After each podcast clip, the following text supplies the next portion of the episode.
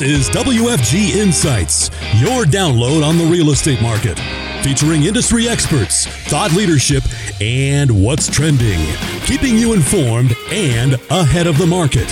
WFG founder and executive chairman Patrick Stone is back with us as rates rise and the housing market cools slightly. Are we in for a reality check? And how can we manage our business in these uncertain times?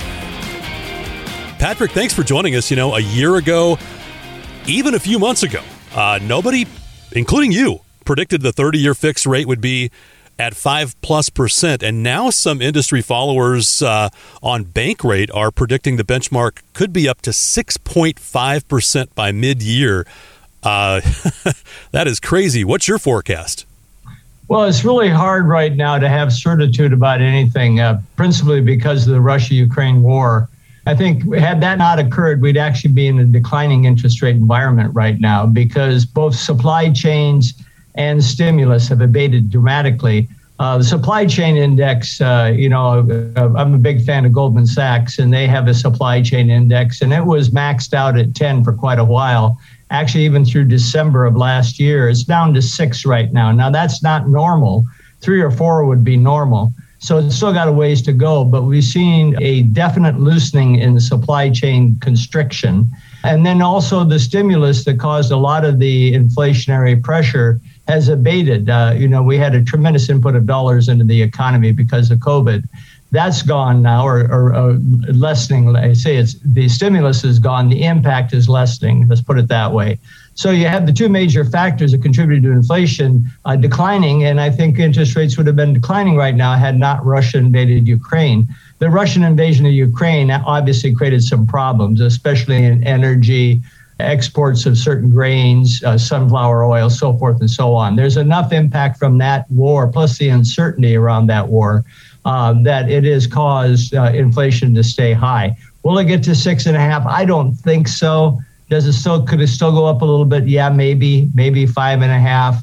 Uh, I'll be surprised if it goes over five and a half, but I could be wrong on that. How does the Russia Ukraine war directly impact mortgage interest rates? Can you explain that for us? Well, it impacts inflation, and inflation impacts interest rates. Okay, so I mean, it's just a it's a cause and effect basic uh, basically. So we have a very high price of oil now because of the Russian-Ukraine war, and that's not going to come down easily, right? So, and that really hurts because that creates inflationary pressure, and that impacts lower-income people more than high-income people, obviously. Uh, the restriction on grain exports and some of the impact on the overall European economy is causing inflation, and inflation causes interest rates to go up. So uh, it just was a it was a really unfortunate circumstance at the wrong time. You know, gas prices were already pretty high prior to uh, that conflict. Obviously, they went much higher after that. I mean, there was inflation in the economy prior to the Russia conflict. You're saying that wouldn't have had any impact on rates? No, the, the inflation prior to the Russian conflict had driven rates up but rates would have started to come down had it not been for the conflict. Okay. The conflict prolonged the pressure, upward pressure on rates, exacerbated the problem.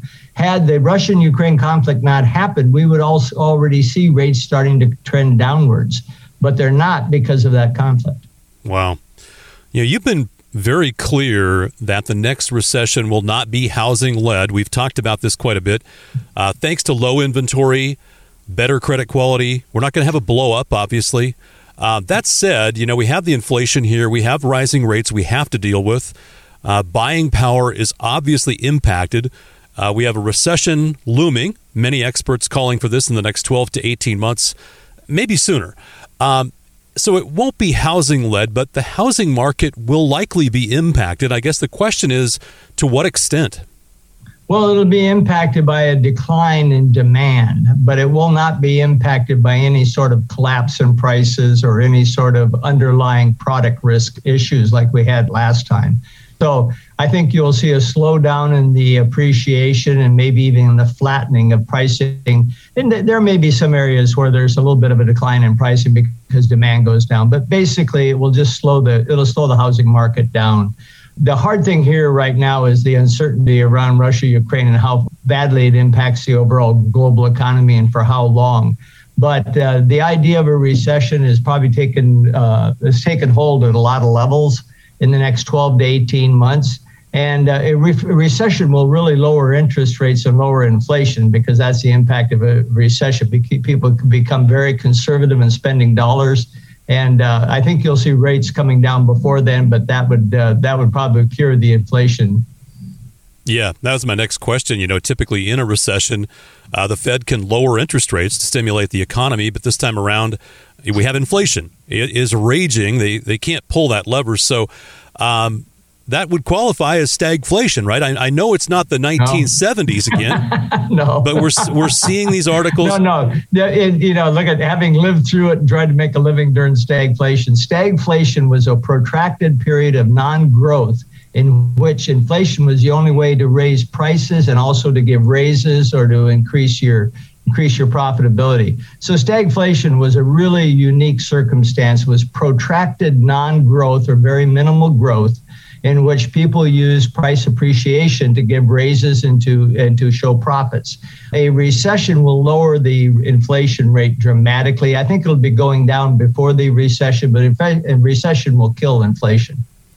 Well, I asked that. Okay, maybe it's not stagflation. Maybe it's stagflation 2.0 because, you know, I see the headlines. I know that our audience, realtors, lenders, folks out there see these headlines of stagflation. So that's why I asked the question. And maybe it's not the 70s or the 80s again, but you start to see in the mainstream media, you know, that that word comes out and and your clients see it and you have to be able to explain that, right? Yeah, and it's really being misused. Okay, it is not. Uh, there's no parallel between the 70s and what we're going through right now. None at all. So I think if you have uh, a recession, that will kill inflation. In fact, you're actually starting to see people become less aggressive in spending dollars already. You're starting to see purchases go down on goods. Services have opened up, so that's redistributed a little bit of the dollars now. So it's not all going into goods, and that will lower inflation. So I think you're going to see inflation abate before the recession. The recession will finish off the inflationary issue.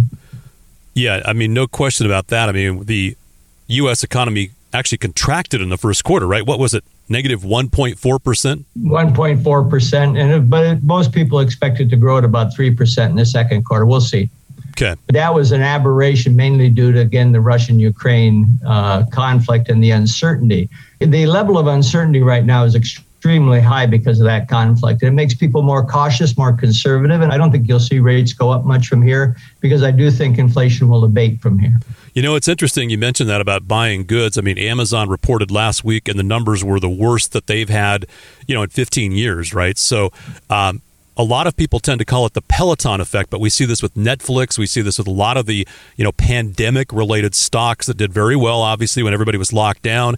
Now, even Amazon struggling with supply chain issues, fuel costs, the fact that people now, I've been through the airports. I know you have, Pat. I've never seen it that busy right? I haven't either. It's crazy. People are out traveling in spite of higher airfare. I mean, there's kids and families and business. The airports are packed, right? So the fact that anybody would say that stimulus that was issued even, you know, 2 years ago people saved that. They're out spending that. They spent it on goods. Now they're spending it on travel because everybody wants to get out.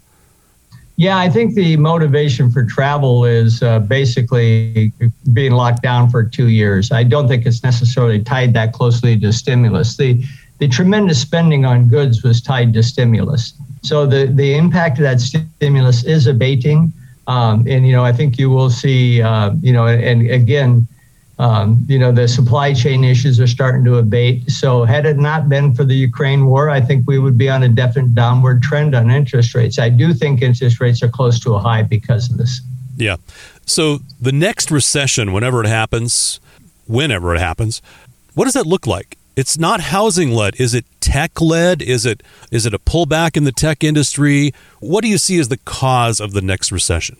I think a global slowdown in the economy. You know, we, uh, you know, people do people still don't understand that we are a globalization has occurred, and we are very dependent on the global economy. Uh, it is a tremendously large part of American business. So I think that the slowdown in the global economy will be, will be the cause of the next recession. That and people getting conservative because of uncertainty. And I don't see it being a horrific recession or a prolonged recession. Uh, it is going to be a reaction to the uh, to the uncertainty, global uncertainty, and the slowdown in the global economy.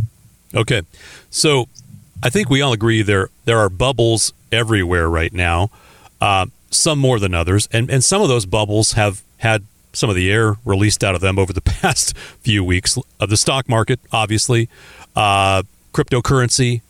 We saw SPACs. That's wound down quite a bit this year.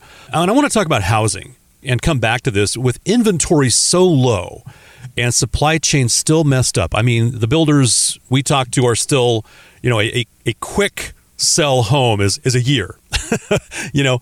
So if I say there's a housing bubble, I don't want to equate it to, you know, 2007 or 2008. Okay, that's that's not what we're talking about. But if the answer is yes, that there is a bubble in housing, and we have rising rates and additional inventory over the next year or so, could those factors let the air out of that balloon slowly?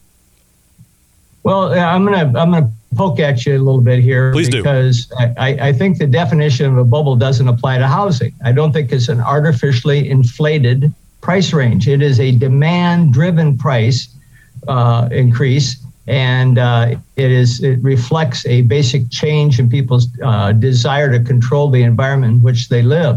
So I don't see this really being a bubble. Have prices appreciated? Yes. Will prices level out and maybe even go down a little bit? Yes, but it won't be a bubble effect where you have a sudden dramatic drop because the air is let out of the balloon. This is not the same situation as before with regard to housing. I do think that uh, prices will level out in a lot of markets, but I don't see a bubble bursting, if you will. Okay, so we're saying the same thing. I just, you know, in terms of the definition, I, I should call it a housing balloon, not a bubble.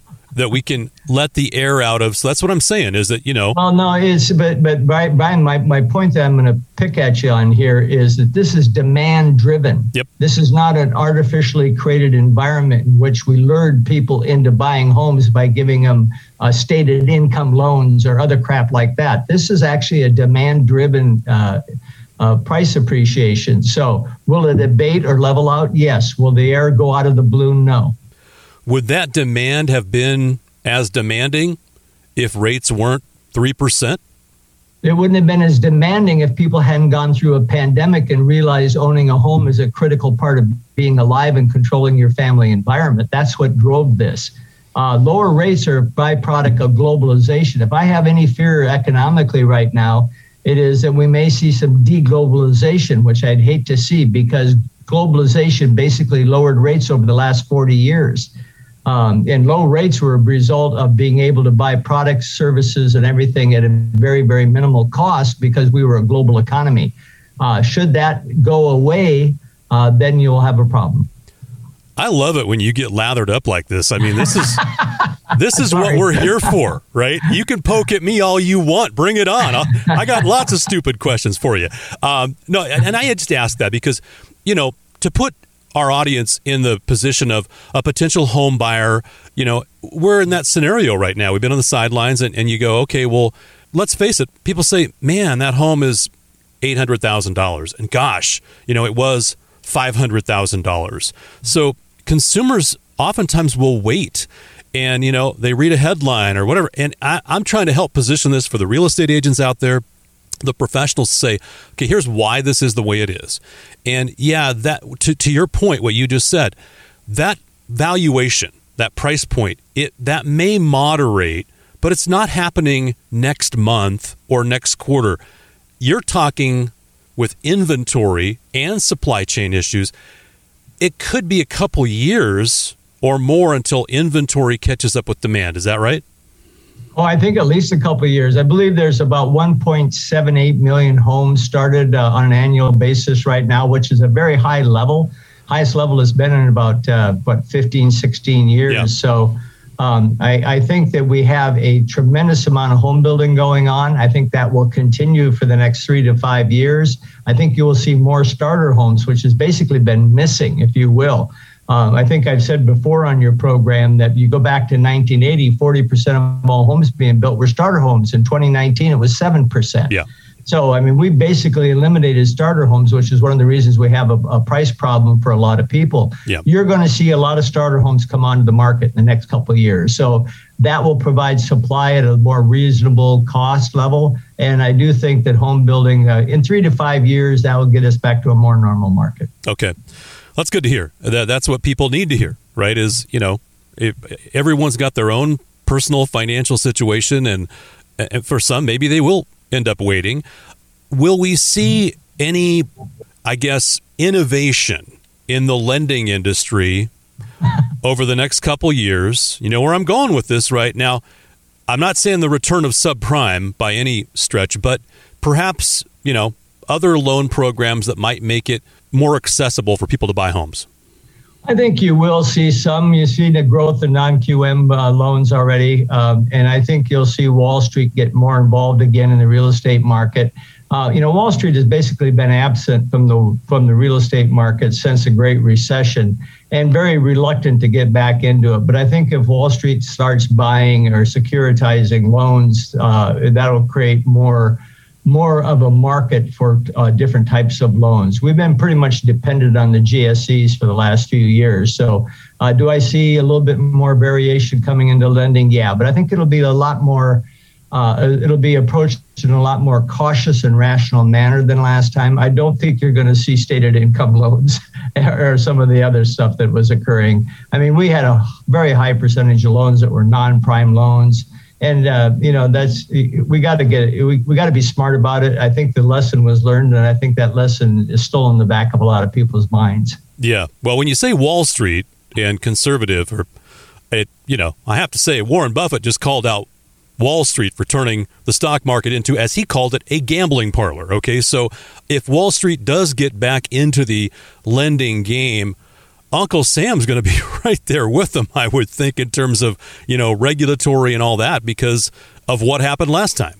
Oh, yeah. I mean, they're not going to do stuff like they did last time where they, uh, where they securitize subprime loans and, and uh, stack, you know, stack uh, tremendous amounts of subprime loans into securitizations to get the interest rates up. I don't think you're going to see that again. No, I think that you will see a secondary market outside of the GSEs but I don't see it being a crazy market at all. That's good. So let's shift over to the business side of the industry now. Uh, obviously, lenders right now are really feeling the pain uh, with refis off by some reports up to 90%. Um, Flagstar with layoffs, Rocket Mortgage uh, offering some early buyouts. Um, how is the title industry holding up? Is there enough purchase business out there uh, to you know sustain things at a, at a reasonable level. Where are you year over year compared to last year? And um, what advice would you have for independent title agents out there how to manage this over the next uh, year or so? Well, I think the drop in refis and the, the uh, so far small drop in resales uh, has created the need to adjust your expense level. I mean, it, it just the reality is we do not create demand for our product in this industry. We are dependent on realtors and lenders to generate uh, demand for the product. And as that volume goes down, we have to adjust our expense level to uh, uh, to be in line with the available business. So uh, everyone should be taking a real hard look at their their expenses, line item by line item, and being really judicious about how they spend their money. There's too much uncertainty out there to take a gamble and say, "Well, I think this is going to happen, so I'm not going to do anything." Don't do that. Just try to stay abreast of where the market is right now. The market has dropped significantly in volume because the decline in refis uh, and some decline in resales. So adjust to it and just keep adjusting to it. That's the only thing you can do and the th- what you absolutely need to do. Don't sit back and wait or say, hey, I think this is going to happen. I'm not going to do anything. I wouldn't do that. I'd be very, very uh, immediate in making sure that your expense profile is in line with your revenue. Uh, do not get yourself upside down. Uh, you just don't know where this is going to go. So keep keep things in balance. Be really judicious about it. Take a look at how you can cut your expenses or how you can outsource things. Just be real smart about making sure your expenses are in line with your revenue. You know, one thing uh, we have not talked about is you know the real estate industry as a whole, and you, you championed this for many years is, you know, solving the cost of originating a loan. And, you know, this does fall on the lender side of the of the ledger, but it really it's an industry issue in terms of originating a loan, streamlining that process. The industry forever has just thrown people at whatever it may be. Hmm. If we're, you know, things pick up, we hire a bunch of people. If things slow down, we lay them off, right? Now, do you think at this point where we are with technology, with what happened during the pandemic, with how we had to adjust to it, it's an opportunity to kind of refresh, right? Do you think that now would be the time the industry can get together on the technology piece to streamline this? I think it's a matter of degrees, Brian. I think it is probably, there's probably more conversations going on right now about integrations and about figuring out how to keep from rekeying data and eliminate time and errors. There's probably more conversations going on right now that I've seen in my career. Is it is it universal? No. Is it going to be is it going to be a profound change? No. Will it be incremental improvement and reduction in time and cost? Yes. Uh, APIs have allowed people to integrate tremendously. Let's be real honest here. There's no way that we're going to go to a single operating system. There's too much sunk cost in various technologies. We are just operating with a lot of different technologies across all the participants. But APIs have allowed for a, lo- a, level of integration we haven't seen before, and people are taking advantage of that. So a lot of lenders are having conversations with their their uh, their suppliers, with their their title companies, with other suppliers to make sure that they can uh, eliminate rekeying data and they can save time. So we are seeing a level of conversation I've never seen before. Is it going to be a profound change? No. Will it be an incremental improvement? Yes. That's good to hear. And hey, inside scoop. I know my good friend Kosta Ligris is coming out to see you here, so uh, I, am excited to hear the outcome of that conversation. So maybe that'll be our next episode because uh, they've done some great things at Stavvy. So um, they have. Want to focus on uh, you know residential to kind of close this up. Um, we always do, but I also want to flip it over to commercial as well. Uh, you know, everybody I know in commercial is screaming busy. You know, rates have gone up, but um, it doesn't seem like there's been any slowdown on the commercial side. And I know that encompasses so many different sectors, but generally speaking, how is commercial real estate doing right now? I think it's doing a lot better than people thought it would, mainly because there's so much capital out there looking for a home, if you will. Yeah. So people have bought uh, commercial real estate in a surprisingly aggressive uh, manner. Um, and I think uh, consequently, we have not had as much damage to the commercial, some segments of the commercial real estate market as we anticipated. Uh, I think offices are still a little bit tenuous in some places. Uh, industrial is just crazy. I mean, it's just off the charts. Um, I, I don't think shopping centers are going to do real well. But a lot of the commercial market will continue to benefit from the fact that capital needs a home and there's a lot of capital out there looking for a home. So real estate is typically considered a safe place to invest capital, uh, and companies want to own their own properties. So um, we've had a, a surprisingly good commercial real estate market. That's good to hear. Anything that we didn't touch on that you'd like to fire off? Well, you know, the, the thing that is uh, the biggest concern I have, and I think everybody that's listening has, is just the level of uncertainty now is probably at an all time high. I have, uh, in my career, rarely been in a situation where I had less certitude about what was going to happen. And so, consequently, the one thing I encourage everybody is to take a step back, realize that there's no way to know for sure what's going to happen, Make sure you're prepared to deal with any circumstances, up, down, or sideways that may occur. Lay out a plan how you're going to deal with things. If things increase, what are you going to do? If things decrease in volume or things get worse, what are you going to do? Think this through ahead of time so that you're not reacting emotionally to the situation and that you have a plan that you can implement immediately because the uncertainty right now is just is manifest. Yeah. Save your money basically. yeah, that's one way of putting it. Yeah. Well, great insight as always, Patrick. We appreciate you joining us. My pleasure. Thank you. Thanks to WFG founder and executive chairman Patrick Stone for joining us. And thank you for partnering with WFG.